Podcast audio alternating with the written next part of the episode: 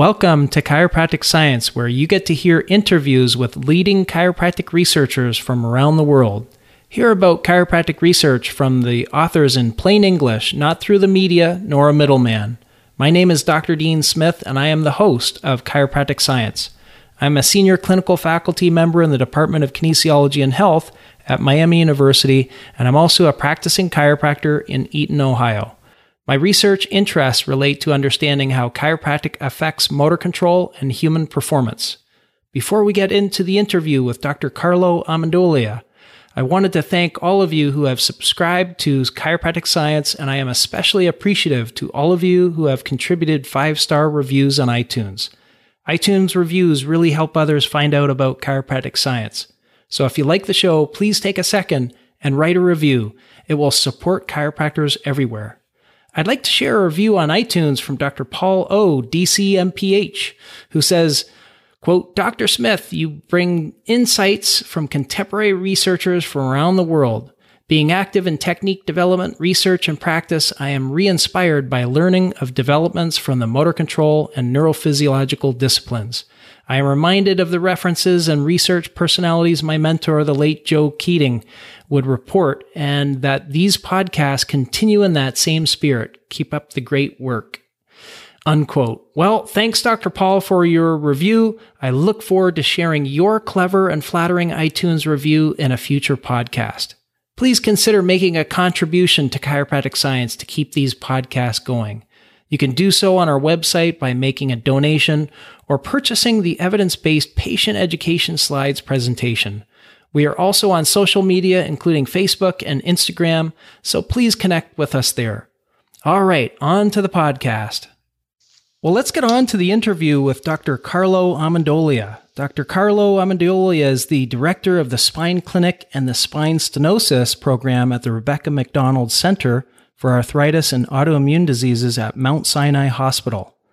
He received his MSc degree in clinical epidemiology and healthcare research and his PhD in clinical evaluative sciences from the University of Toronto. Dr. Ammendolia is an assistant professor in the Institute of Health Policy, Management, and Evaluation, the Department of Surgery, and the Institute of Medical Sciences at the University of Toronto.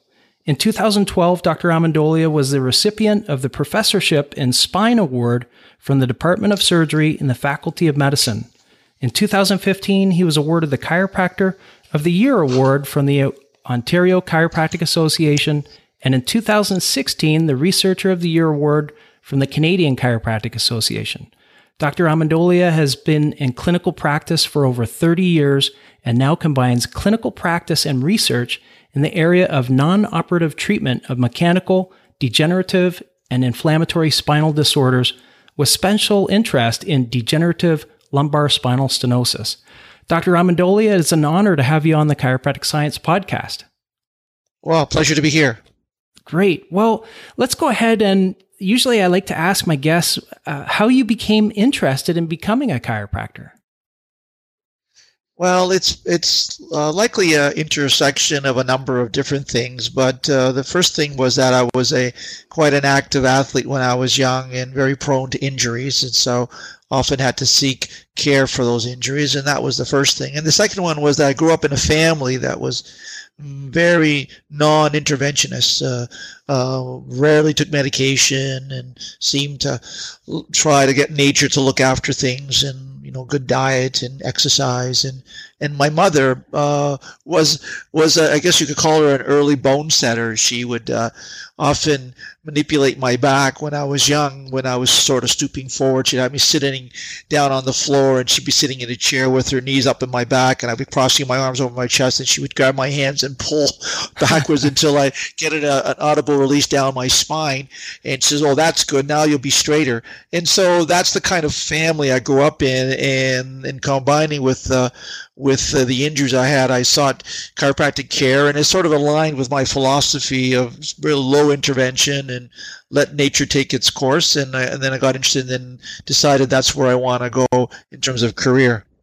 Yeah, very good. So, have you been in practice ever since graduation from chiropractic college? Yeah, yeah. I graduated 35 years and celebrated our 35th uh, uh, graduation ceremony this past June. So I've been practicing for 35 years, and I've been practicing every year since since uh, graduating uh, 35 years ago. Even during my academic uh, endeavors, I continued to practice at least one day a week while I was doing my PhD. A couple times a week when I was doing my master's, uh, but other than that, I've been in full time practice ever since. Oh, that is terrific. If you don't mind, could you just tell us a little bit about your practice? Do you see uh, special populations or are you a, a general practitioner chiropractor? How, how would you well, describe I, I, run a specialty clinic at the at the hospital. Um, so I, am the director of the spinal stenosis program at Mount Sinai Hospital in Toronto. So I combined uh, uh, seeing patients. So about three days a week, uh, we see patients in the clinic. Uh, I would say 60% of them are spinal stenosis, whether it be cervical spinal stenosis or lumbar, and lumbar being the most dominant. Um, and then uh, the rest of patients coming with inflammatory back pain. I'm in a rheumatology department, uh, and so we do see a lot of patients with rheumatological conditions, uh, including ankylosing spondylitis and other spondyloarthropathies. And I've developed um, a non-pharmacological approach to uh, to patients who have ankylosing spondylitis as well as spinal stenosis. So we have a number of patients who have those conditions, um, and then the rest of them are mechanical neck and back pain, degenerative neck and back pain that come into the clinic. Uh, and then, uh, so uh, that's the, the, the practice perspective. And then we also teach. So we have uh, chiropractic residents from the Canadian Memorial Chiropractic College who come in on Mondays and they're in with me three months on their rotation.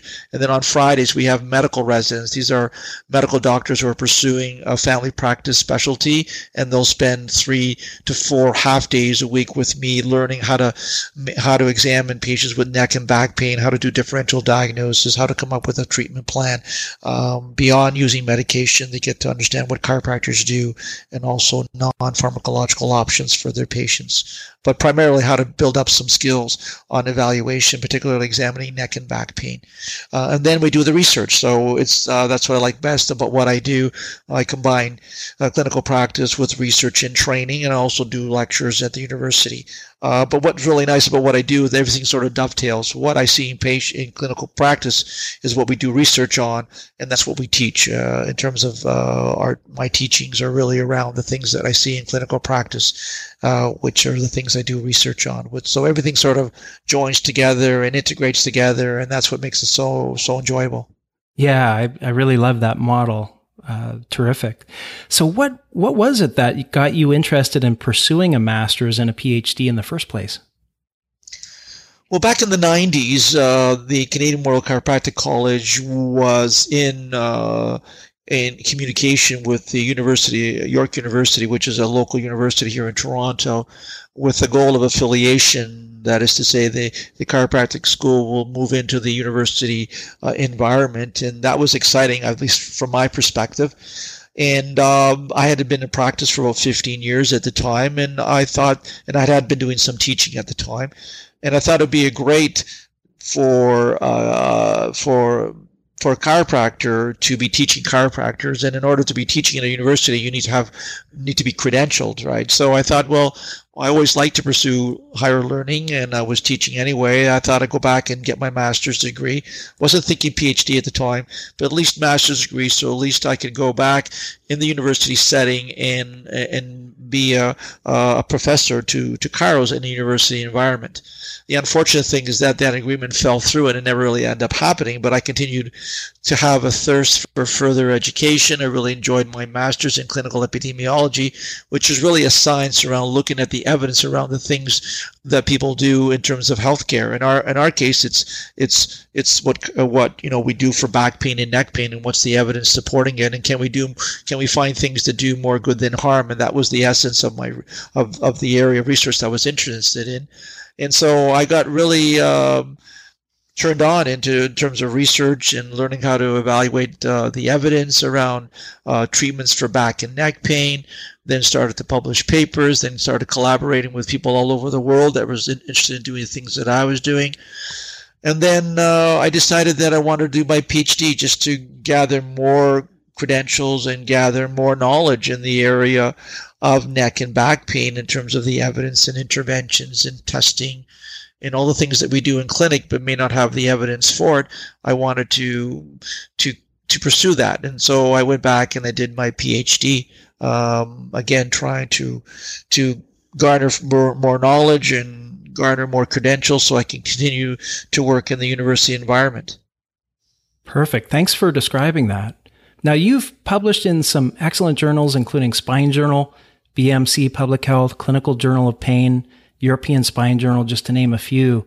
And today in this interview, we'll cover some of those papers, a few of them mostly focusing on your work dealing with the non operative and chiropractic care for spinal stenosis. So, what I'd like to get started with is uh, hearing from you an overview about spinal stenosis, since we're going to be talking about it quite a bit today. So, if we could start out with first, what is spinal stenosis?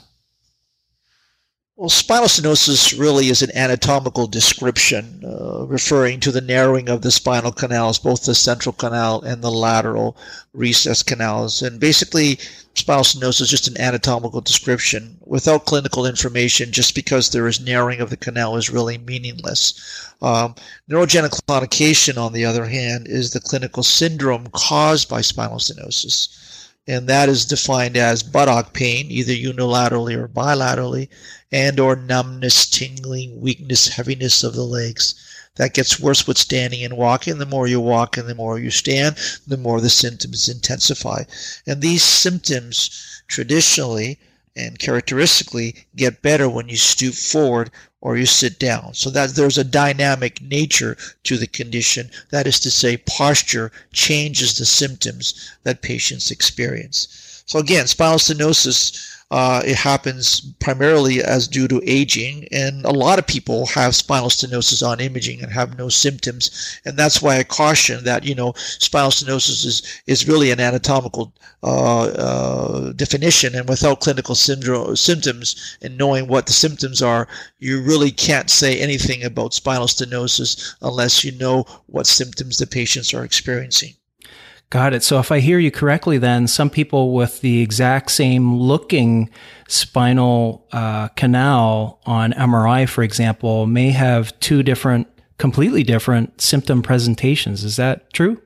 Absolutely. In fact, um, 30% of people over the age of 55 have moderate stenosis and have no symptoms. So that's a pretty large chunk.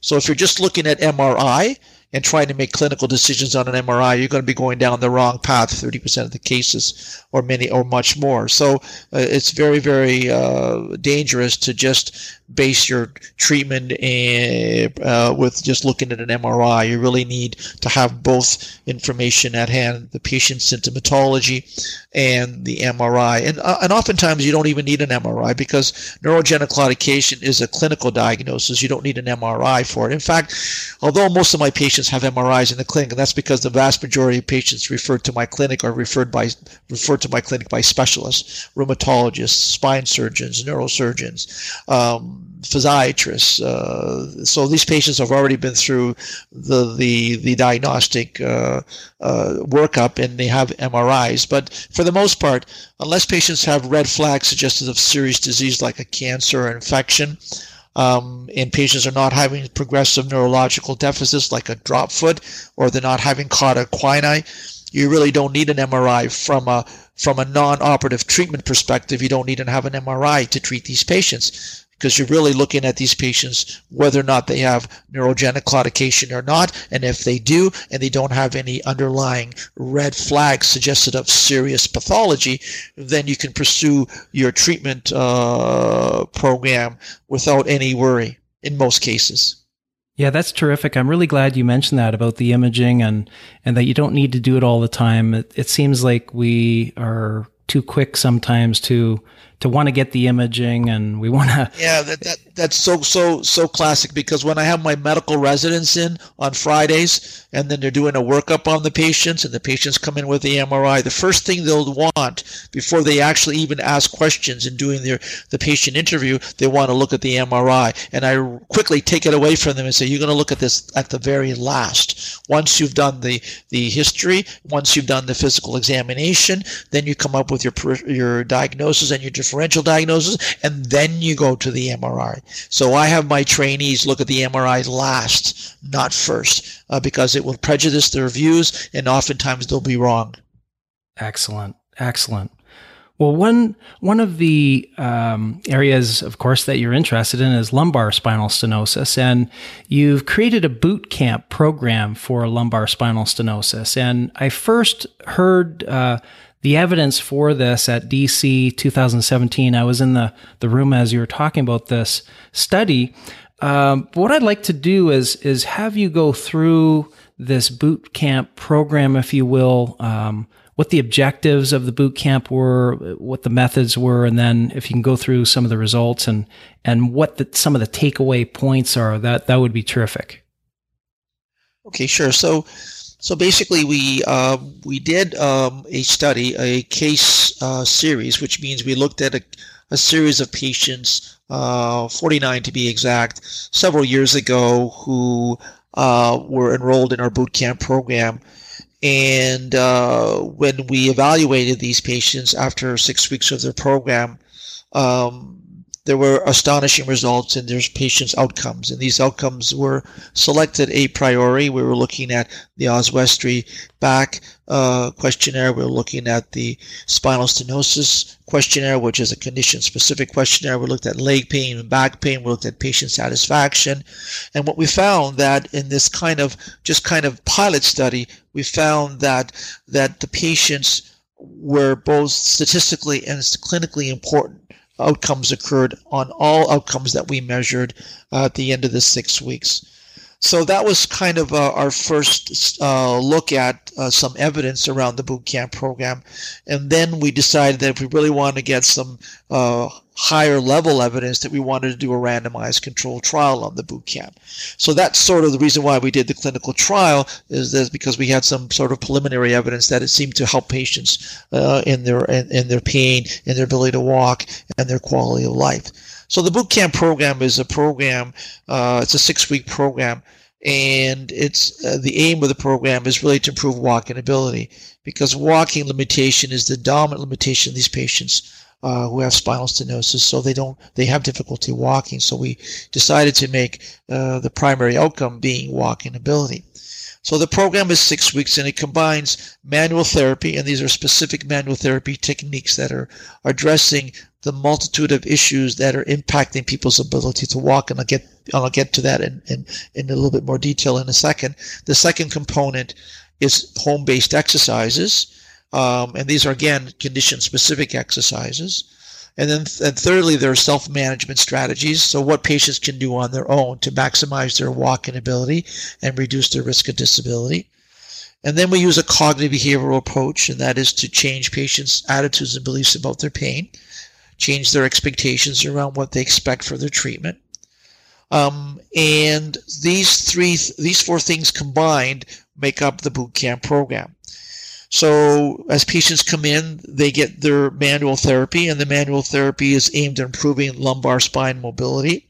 It's aimed on stretching muscles that impact the alignment.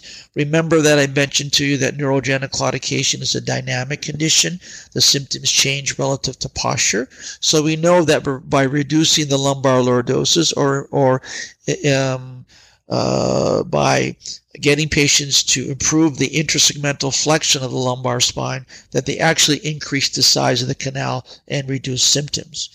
So, in order for patients to do that on their own, they need to improve the strength of their core muscles, and particularly the the muscles that are that are uh, the the that that cause intersegmental flexion and they also need flexibility in the lumbar spine. So that's where the manual therapy comes in. But they also need to have flexibility in muscles that would normally cause increased lordosis, primarily the psoas muscles. Because these patients sit all day because they can't walk, they get shortening of the iliopsoas muscle and many of the other pelvic muscles. So we use techniques, manual therapy techniques, to lengthen the iliopsoas muscle, bring mobility to the lumbar spine and also we do neuromobilization to improve the mobility of the of the nerve uh, of the spinal nerves that travel through the spinal canals. There are techniques uh, that we use to improve spinal mobility in the lumbar spine to again to facilitate mobility of that lumbar spine facilitate mobility of the of the lumbar nerves that travel to the legs with ultimate goal to getting patients to get into a pelvic tilt position when they're walking and standing to improve their ability to walk by improving the uh, the blood flow to the nerves because neurogenic claudication in fact is a neuroischemic problem. There's a lack of blood flow to the nerves when patients stand and patients walk but that blood flow can be improved by changing the lordosis of the lumbar spine. So so the program over the years came up with these series of manipulation techniques and manual therapy techniques, a series of different exercises that are aimed at the various things I just mentioned. And then also the self management strategies. These patients can't walk, so we need to show patients how they can change that alignment when they're standing and they're walking by engaging their core muscles, by flattening the lordosis, and using that technique to walk and to stand. So the program is unique in that it's not just exercises that once or twice a day, but it's also taking those exercises that they learn to do and translating them into activities of daily living when they're shaving, when they're brushing their teeth, when they're putting their makeup on, when they're walking, when they're standing at the checkout counter. These are the times they have symptoms in their legs, and by by uh, by changing the alignment, by by by getting into a different uh, uh, uh, partial alignment, that these symptoms can change and decrease and improve their ability to walk and stand. Terrific. So in in this study, then, uh, you you just described the the methods uh, very well. Um, what did you find in terms of the the results, and and how long uh, specifically were they treated like that? Yeah. So so what we did was that we randomized 104 patients. Half of them got the boot camp program, so they came in twice a, twice a week for six weeks and got the multimodal treatment as I described, the manual therapy, the, the home-based exercises, uh, the, the instruction on self-management strategies, the education about uh, changing their behaviors around their pain. Um, and they got that over a period of six weeks. But they also got something else. They got a video and a workbook. The workbook uh, described all the exercises they need to do, described the education, and also outlined all the self-management strategies. And they also got a video, a DVD, that did the same thing and sort of reinforced what they got one-on-one in the clinic in terms of exercise and self-management strategies. And they also got a pedometer and with the pedometer, they were asked to, to check how far they can walk every week, once a week, and document that on, on their workbook. And this provided them with some positive reinforcement on how well they were doing.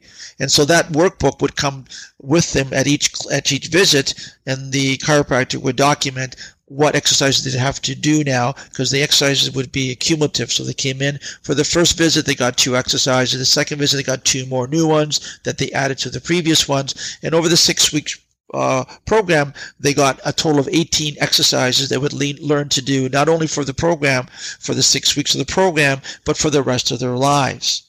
So that was an important component. Then that was compared to the control group, which got one visit with the chiropractor and they too got one the video, the workbook, and the pedometer, but they were told to learn the program on their own. So they didn't get any manual therapy, they didn't get any one-on-one, they got no one-on-one education, but got all the exercises, all the self-management strategies in a video format, in a workbook format, and asked them to follow through on the workbook and do it on their own. So that was the control group. So then what we did, our primary outcome was the self-paced walking test. So that is a test where patients are asked to walk independently without crutches or without a walker and to walk as far as they can until they need to stop. And then we would record the distance that they can walk uh, in that 30 minute period of time. So if patients were able to walk more than 30 minutes at baseline, then they were not eligible. These are patients who could not walk. So they have to be able to not walk for more than 30 minutes to be eligible. So most, so the average distance that people could walk who were, who were actually at the end of the day enrolled was around 300 meters. That was the average uh, they were able to walk. So what we did was that we randomized them to the two groups and then we had them come back at eight weeks three months, six months, and 12 months and then we reevaluated their ability to walk, as well as also we did some self-report measures like the Oswestry, also the spinal stenosis questionnaire. We also assessed their leg and back pain. We also assessed the SF36, which is a series of different subscales on bodily pain, mental scores. So it's a series of there. And then we also measured a, a variety of different other outcomes like balance and falls and all this uh, other outcomes. So we measured a series of outcomes. So the bottom line was that when we looked at uh, the outcomes at eight weeks, the patients that were uh, uh, enrolled into the boot camp program, the mean improvement in their walking ability after six weeks. So we measured their walking again at eight weeks following the completion of their program. The mean improvement was an additional 500 meters or, or half a kilometer additional walking ability after the boot camp program. That compared to the control group of an additional 200 meters. So that, that's quite an, a compelling uh, increase in their walking ability. So these patients were able to to walk an additional half a kilometer after the boot camp, compared to only 200 meters with the uh, with the self-directed uh, program.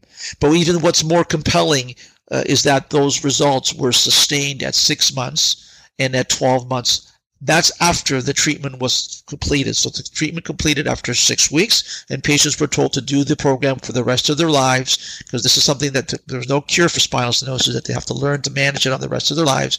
That we actually got behavioral change because the improvement at six months was 550 meters, and at 12 months it went up to 675 meters. So the actual benefit increased over time, even though the intervention theoretically had completed at six weeks. So we got both a compelling large magnitude of improvement, but the improvement was sustained even in the long term.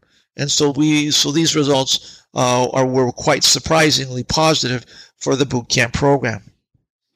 Yeah, that is really terrific. Uh, now, just in case I missed it, uh, you followed these people for up to a year time period. Was there a difference at a year between the group that got the manual therapy and the control group uh, in the walking distance at that point? Yes, yes, there was. Yeah. So there was a significant difference both clinically and statistically at, at all follow up points where the boot camp program was superior to the control group at each follow up point eight weeks, three months, six months, and 12 months. So, give you an example, uh, the, uh, the, the increased uh, walking ability at 12 months, as I mentioned, was 600 and 675 meters of additional uh, improvement compared to the control group of 201 meters, and so that difference was wow. uh, was was statistically significant and clinically significant as well.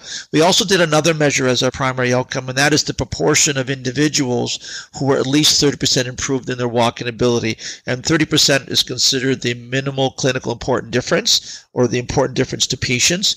And so when we looked at the outcomes at eight weeks, 85% of the patients who were in the boot camp program were at least 80 were at least 30% improved, and that dropped down to about 75% at 12 months, and that compares to about 60% uh, in the control group um, at uh, at eight weeks, and at uh, at 50% at 12 months. Again, with the comprehensive or the bootcamp program being superior, both in the proportion of individuals reaching the minimal clinical important uh, difference, um, and as well as the in the distance walked, both at six weeks, sorry, both at eight weeks and 12 months.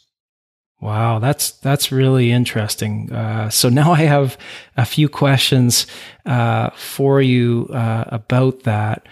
Um, first of all, with the um, the manual therapy uh, influencing the walking distance that much, and and I'd like to say that I congratulate you for using that functional measure. Uh, I think that's uh, really terrific because that's that's where it really comes home for the patient is in their daily activities. So uh, thanks right. For, so we thanks wanted for to, doing we wanted to include an objective measure of walking, which is lacking in other clinical trials, and so patients can't walk, and so you need to measure their ability to walk if you're really going to uh, want to say at the end of the day that your program does help patients, and if you can help them walk, and that's what their main limitation is, is then I think you're doing a good service or a great service to patients. Yeah, terrific. It's where the rubber meets the road, no pun intended. Exactly. Yeah. Yeah. Uh, so with that, uh, a few things. One, uh, how would you describe the manual therapy techniques that you used in the study? Like, did you use flexion distraction technique? Were you side posture adjusting? What kinds of techniques did you use? Yeah, so we use all of that. I mean, the techniques by themselves are not really new to chiropractors, but when you put them all together, uh, you know, it, it, it, it, it sort of focuses on those techniques that are going to likely make a difference in patients' mobility in the lumbar spine. So that's so that's we do use flexion distraction, although it's not a necessity. So we use flexion distraction on all patients. Um, the actual manual therapy technique, and we've timed it many, many times because I do workshops all over the world on the bootcamp program, and I've been timed many times. It takes me about five five and a half minutes to do the manual therapy component of the of the program. So our visits are probably are roughly around 15 minutes, and of the 15 minutes, about five minutes is the manual therapy, and the rest is education and showing exercises. Um, so back to the manual therapy. So we use flexion distraction. The reason why we use that because we're trying to improve the intersegmental flexion of the lumbar spine. At the end of the day, our theory is that if we can improve intersegmental flexion, then we can teach patients how to do get into get their spines in a flex position using the pelvic tilt.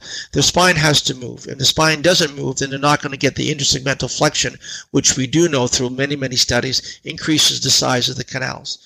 So side posture manipulation we use, and we use sort of a, um, a generalized approach, trying to move and try to mobilize each of the lumbar spine segments from the L1 all the way to the sacrum. So these patients are put into flexion, they're using side, and the goal is not necessarily getting cavitation, although it happens all the time.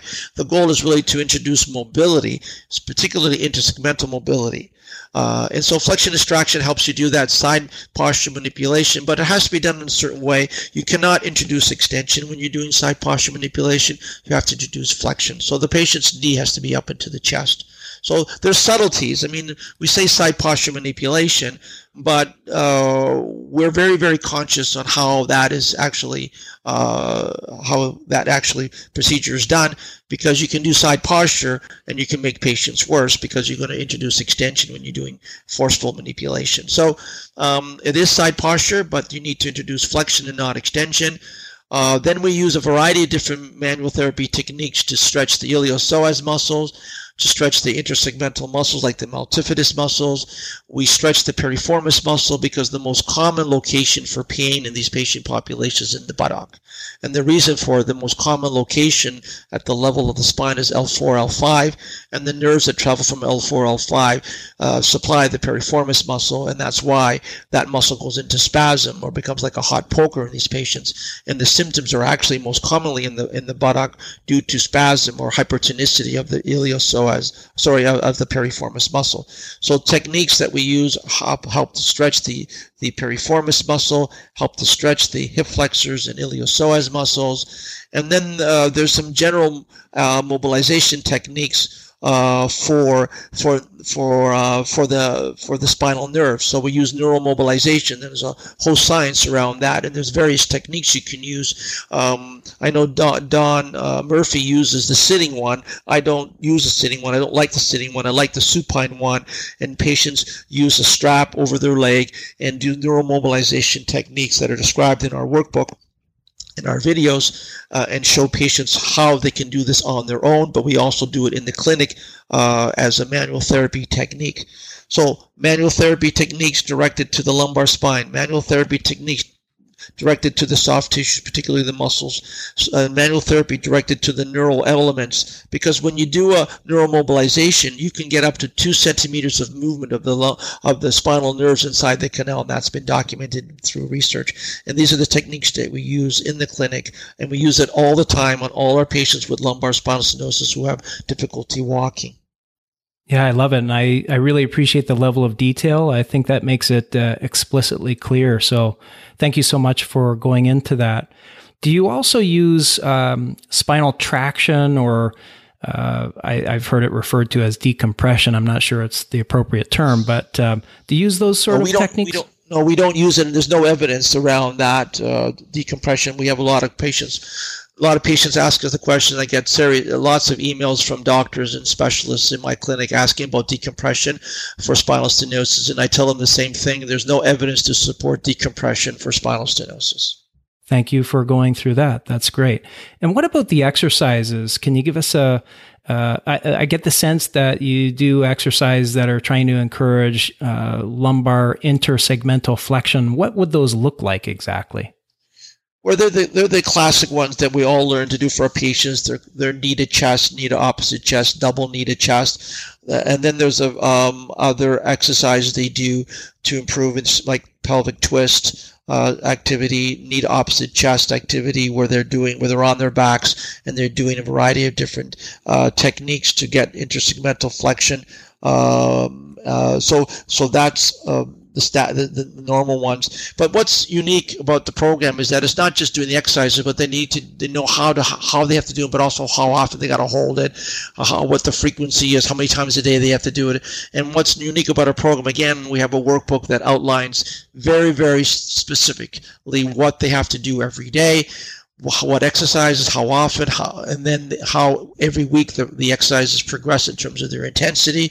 Um, and also they're on stationary bikes. Everybody's on a stationary bike because these patients are sedentary because they can't walk. And so they, so they lose strength in their legs, not only because of the lack of, uh, of nerve supply to the muscles, but also because they're deconditioned. They can't walk. So they're also gain weight because they're sitting all day and they can't walk and the, the their fitness overall fitness decreases. So part of the program, a key component, is to get aerobic fitness. And because when they're on a stationary bike leaning forward in a flex position, they have no symptoms. We use a stationary bike as part of our program. So station, but it's very rigid. I mean, they're in there every week. They they're told exactly how often they're on it twice a day for their biking, and they start off with a very low intensity, but that's tailored to the individual's fitness level. But every week that intensity increases to a maximum of 30 minutes twice a day, and then after the six weeks, the program goes down to once a day in terms of their exercise program. Okay, great. Uh, I know you have a uh, boot camp training program for chiropractors, uh, and I believe that's offered both via live seminar and online. Can you tell us about how a chiropractor can specifically uh, get involved in and get that training from you? Sure, sure. So I do these workshops all over the world in terms of their day workshops. Um, I'm doing two in Denmark right now. Denmark, I'm going in September doing uh, two uh, workshops in Denmark in September. I've got two workshops I'm going to be doing for the New Jersey Chiropractic Association in October. I'm doing two workshops there. Uh, so you can sign up through there. Uh, we do them right across Canada um, uh, through our Ontario Chiropractic Association. Um, you can also go on our website, uh, there's uh, some e-learning you can do. There are there are videos and workbooks on our on our website. It's spinemobility.com. Spine mobility being one word.com.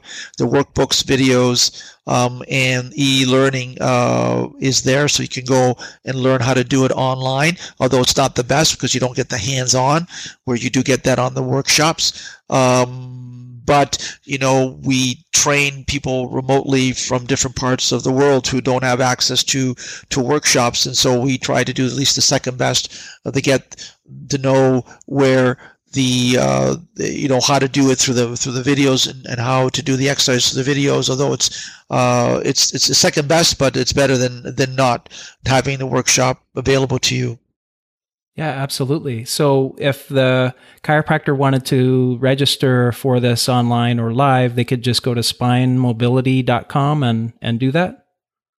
Spinemobility.com. Yeah, that's right. And the other way of doing it is getting your association to contact me or my association, the Ontario Chiropractic Association, and set up uh, a workshop. And this is what we've been doing now. We've done them for the Zurich um, in Switzerland, they, they had their annual convention uh, uh, last year or two years ago, and I was invited to do the workshop there. That's what I'm doing for the New Jersey Chiropractic Association. I did that in, in Vancouver and then in St. John's and Ottawa, all over on, uh, in Canada. And um, and also I just got back from Cuba. Uh, I was invited in Cuba to do a workshop there. So uh, so I guess it's uh, people that are interested that can get their association uh, to inquire uh, about getting a workshop at, at their convention or even even if they're interested, I could come down. If there's enough people that are interested in, in learning how to do the boot camp, then I could come down and and, and, train uh, the chiropractors there. Great. Well, I'll contact my state association, and I will also put a link to your website uh, on the podcast too. So yeah, that'll be great. Yeah. So uh, I'd like to talk about another couple of studies if we have time. Uh, the first one is uh, from the Journal of the Canadian Chiropractic Association. This just came out this year, and it was uh, further information about neurogenic claudication. It was about the patient perspective. Can you talk about that study a little bit? Yeah, so that study was really wanting to learn more from the patient and how spinal stenosis impact their lives. So uh, oftentimes it's from the doctor's perspective, and we see lots of papers written from what they see the patients are suffering. But we we think it's best if we're going to start measuring things uh, that we think are important to patients. We need to ask patients what's important for for what's important to them. And so we did a qualitative study and interviewed. Um, uh, patients both from my clinic uh, and also from Dr. Raj Rampersaud, who is a spine surgeon here in Toronto, uh, his patients. And so we had about 28 patients um, combined, and we interviewed them and asked them questions about, you know, how does spinal stenosis impact your life? Um, how did you find the treatment success? Um, you know, what things are really important in terms of uh, uh, treatments and and what are your expectations around treatment and um, and ultimately um, uh, you know how is it impacting your life and so uh, we were quite astonished by the results uh, because we we figured we knew that pain was likely the most dominant uh, symptom the patients experienced, and we were right about that. And we knew that walking was the dominant limitation because that's what they kept telling us, and so we were we were right about that. But what we didn't know a, a lot about was how emotionally patients were impacted by the condition and uh, and the stories that patients were telling us were really heartbreaking and that you know some of them were even suicidal and that the fact they were mentioning that they waited all those years waiting for retirement. And so now when they got to retirement age uh, they were looking forward to golfing twice a week going to going traveling around the world and you know playing with the grandchildren going for leisurely walks and basically they couldn't even walk across the street because they had symptoms in their legs. So they became quite uh, distraught. They became frustrated because they tried all kinds of different treatments, medications, and didn't weren't getting any better, and really felt their quality of life severely being impacted.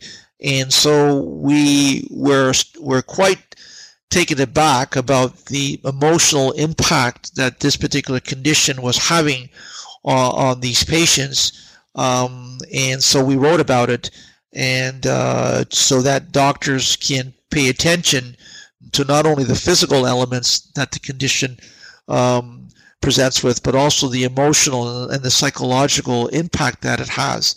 And so that's why our boot camp program, you know, the, the basic foundation is a cognitive behavioral approach where we deal with the emotional issues using a cognitive behavioral. You don't need to be a cognitive behavioral therapist to be able to use cognitive behavioral approaches in your clinic. We use it every day and probably not even know about it. But that's just showing empathy, showing concern, and also uh, showing positive reinforcement and also addressing the issues of uh, uh, uh, with the patient and showing that there is hope because our data shows that patients can improve their walking significantly. Patients can reduce their pain. Our pain in our boot camp program was reduced by 2.8 points on a scale of 0 to 10 that is highly clinically significant and that was maintained at 12 months. So we do tell them your pain can come down that you can 85% of our patients are at least 30% improved at 8 weeks and the vast majority of them, almost three quarters of them, are maintained at 12 months. So there's the hope. you know, for patients. So, so, and then also mitigating expectations is really key to helping them reduce anxiety, where you don't tell the patient that you're going to eliminate their pain, but you tell them that your pain will come down and then we're going to focus on their function. So their anxiety comes down, um, and their hope goes up, and they feel feel feel better about themselves. So, so what that study taught us was that you need to address the emotional component, and your interventions have to address it as well as uh, not only the physical but also the uh, the emotional and psychosocial. And that's what we try to do with our boot camp approach: is to address those other issues that are often not addressed. And then also in our in our outcomes we also address them as well because we start measuring things like depression. We measure things like anxiety levels because these things matter to patients and you need to be able to, and you should be measuring them not only in the clinic but also in research.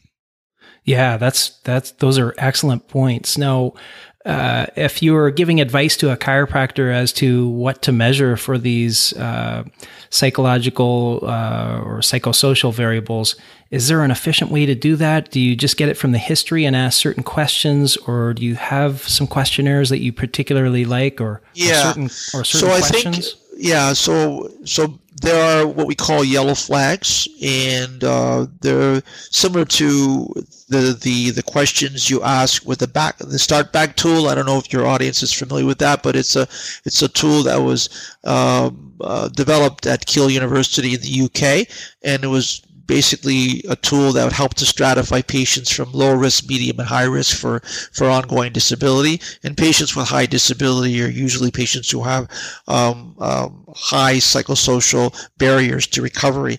And these are usually, you know, uh, pain avoidance behaviors. So patients who have stenosis, stenosis do display pain avoidance behavior. Why? Because they don't want to feel pain when they walk and they will avoid walking because they know when they walk they feel pain. And they often associate pain with harm. And so patients will not walk even with a little bit of pain, thinking that they're causing their, pain, their problem to become worse.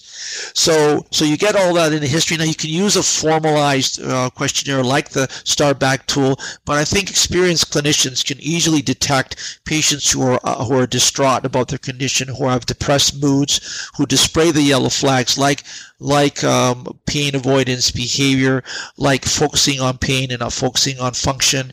Patients who are sort of um, have an exaggerated kind of display with their pain. Uh, these patients tend to be hyperalgesic because a lot of them are on opioids, which make them hyperalgesic because long-term use of opioids become. But these patients oftentimes display a very uh, um, hyperalgesic phenomena where patients um, have more pain when you examine them than than than other patients have, um, and their reaction to the pain oftentimes um, is uh, is is not exaggerated, but uh, is more more prominent. Uh, so these are the kinds of yellow flags that are we that we see when we do the history, uh, and those are the ones you need to look out for. Okay, very well said. Thank you so much for that. Uh, the last paper I'd like to uh, to briefly talk about is one that you did uh, involving healthy and productive workers, and this was using intervention mapping to design workplace health promotion and wellness program to improve presenteeism. And this came from BMC Public Health 2016. I wonder if you could guide us through that study. Sure, that was a study uh, with uh, the research question was that can we improve the health of workers uh, uh, because really what we've been finding due to the aging population that presenteeism is on the rise. So what is presenteeism? Presenteeism refers to the working wounded, meaning that people are at work but they're not working to their potential because they have uh, a health condition. And the most common could be back pain, which is the most common, and the other one is is, is mental health, like depression. These are the most common. In fact, depression now is now higher than musculoskeletal pain as the cause of presenteeism. So people are at work, but they suffer from depression and anxiety, and so they're not functioning to their capability, and their production goes down. In fact, the cost of presenteeism far exceeds the cost of absenteeism uh, in the workplace. So people can be off work, and but but but companies lose more money uh, from people who are at work and not being productive uh, more than the people that are off work and not even at the workplace. So that's how costly it is. So so so companies are really concerned about that because what they're finding is their their patients are aging and they have more and when you age you have more and more health conditions and each of those health conditions can impact their productivity at the workplace. So large companies particularly large companies who have the dollars to be able to spend are looking to implement health promotion programs in their workplace to reduce presenteeism. In other words get patients being healthier at the workplace so they can produce so our job for this study was to go into a workplace, and we went to this uh, very large insurance company, um, and to assist them on improving their health and wellness program uh, using a technique called intervention mapping.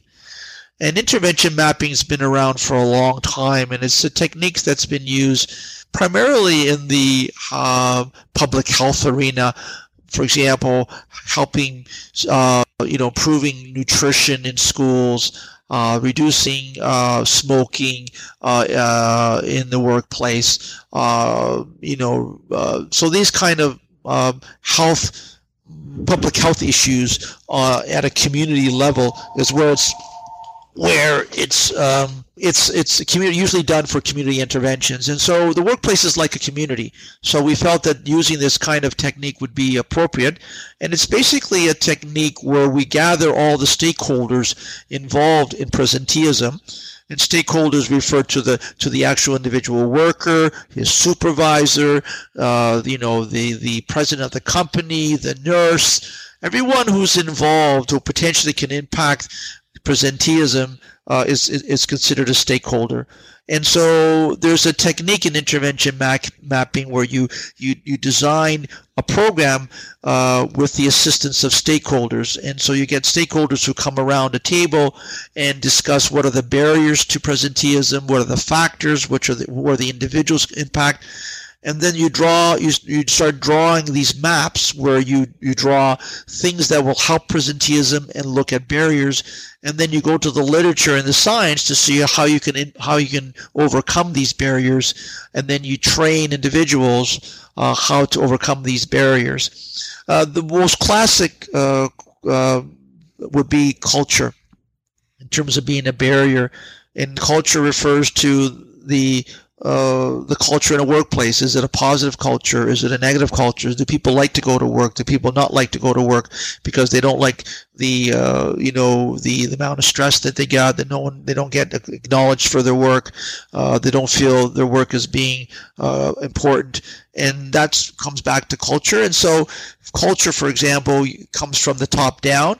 So, so in part of the intervention mapping, you would identify that as being a barrier to getting people wanting to come to work and, and be productive and follow through on the recommendations of their healthcare provider, on exercise, on lifestyle management. Oftentimes there's barriers for people to do those things and, and then we feel that the people at the top have to be examples and demonstrate examples on, on healthy lifestyle, on, on eating properly. You have to have proper nutrition in the workplace. You can't have, you know, uh, poor healthy habits at the cafeteria. So management has to come on board not only to show as an example, but also change the culture in the company so patients and so sorry workers will feel that uh, that what they're doing uh, is going to be acknowledged and that they're also doing things for themselves, but they want to do it because they want to help the company as opposed to uh, not just going there for a nine to five job and going home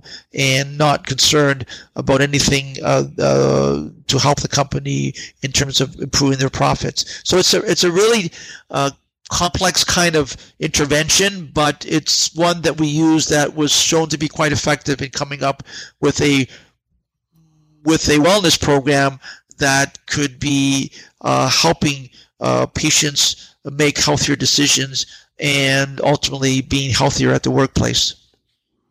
Yeah, terrific. Uh, just out of curiosity, how long did the did the mapping and the intervention process last?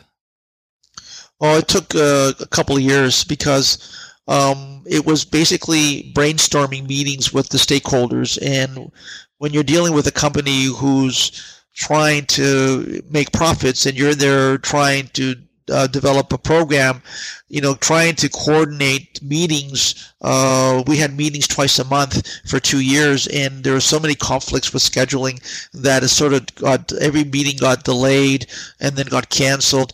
And so it was because I guess you know, in these these workers had.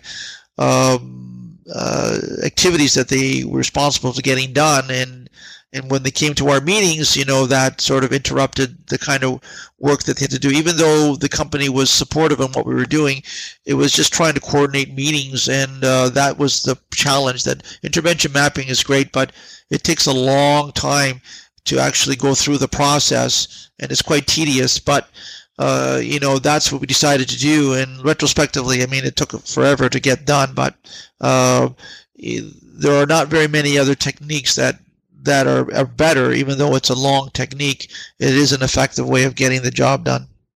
Yeah, for sure. It seems like a thorough way to address the issues as well, not just a temporary quick fix. Uh, right, so if yeah. you're going to change people's yeah. health, it can take a while, right? Yeah, because you got to change behaviors. All it all it comes down to changing behaviors. Whether it's the boot camp program, where you're changing behaviors for patients to do exercises and learn what they need to do for the rest of their lives, or it's changing behaviors in terms of diet, exercise, uh, because that's you know our most health conditions are are you know, ill health is due to lifestyle choices that you make, whether it be diet or not exercising. Uh, some of it has to do with genetics, so we all know that, but a lot, most of it has to do with environmental and choices that we make. So it's really changing those, and those are not the most difficult thing is is to change behaviors, uh, but um, understanding the barriers and facilitators to behavioral change is the first step to getting getting things to change in the behavior. And the intervention mapping helped to sort of systematically look at facilitators, looks at barriers, and finding solutions to overcome them. And so that was that was the goal, uh, the ultimate goal. But it's a tedious way of doing it. But really when you have so many stakeholders and so many health conditions because we're not looking at just one health condition. We're looking at the, the gamut of health conditions musculoskeletal mental health the, the flu uh, you know diabetes uh, so the whole gamut of different health conditions that impact presenteeism. So it was very tedious uh, so uh, so that's why it took so long. Yeah well that's awesome. Uh, really enjoyed hearing about the process of it. Terrific uh, now, a goal of the podcast series is to motivate and assist practitioners and students alike to pursue research careers in chiropractic science. Can you offer any advice to aspiring chiropractors who wish to become scientists? I think it really comes down to passion, and I say that often because I have a lot of students who come up to me and say they want to do what I do, and uh, because to become an academic and be a scientist, first of all, uh, it, you know, there's a lot of education that's required. So you, you know, two and a half years for for a for a master's, an additional five to six years as a PhD. So that's a lot of years, and there's always barriers and obstacles along the way. And the thing that gets you over these obstacles is the passion. You know, the passion that you like doing what you're doing, and uh, that gets you over them. Uh, so I think one has to have the passion uh, to to pursue a research career and, and, a scientific career. And then the other uh, the other advice is is to sort of hone in on something that really turns you on. Uh, for me, spinal stenosis was something that, you know, my dad had spinal stenosis. I've been in practice for a long time. I saw my patients who were in their middle uh, years and all of a sudden they became old and they couldn't walk. And so I was really intrigued about how that occurred and why that happened and what is it's going on. And I immersed myself in that condition and uh, and I read everything possible, and then I started doing research and I started publishing, and now I'm the so-called es- expert in non-operative uh, treatment for spinal stenosis. So having the passion, having the interest, and then finding an area where you are really intrigued by and really sort of, um, you know, with me, I, I slept and everything I did was around. I always would think about well, how can I help these patients? What is it about that condition? Uh, so I was always asking questions and finding, trying to find the answers, and I was thinking about it night, day, night and day. So that's the other aspect, the passion, but also finding an area where, where there's a niche somewhere where nobody knows how to treat that patient or the evidence is quite quite sparse and there's really not a lot of information. And then you go in there and you're the one that brings that information to life and get the information out there to people who can help help others. So that's the way i did it and that's the way i would recommend others do it because it worked for me. Perfect. Perfect. Well uh, you can really tell that uh, your passion is coming through and and i just appreciate you coming on the interview today and spending this time with us and, and educating uh, all of us out here that are going to be listening to the podcast. So thanks again and uh, really appreciate you coming on. Oh, you're very welcome. It was a pleasure. Thank you. Thanks again for listening to this great interview with Dr. Carlo Ammendolia. I hope you've learned as much as I have about lumbar spinal stenosis and much more. Stay tuned for more episodes. If you have any suggestions or comments about the show, please let me know.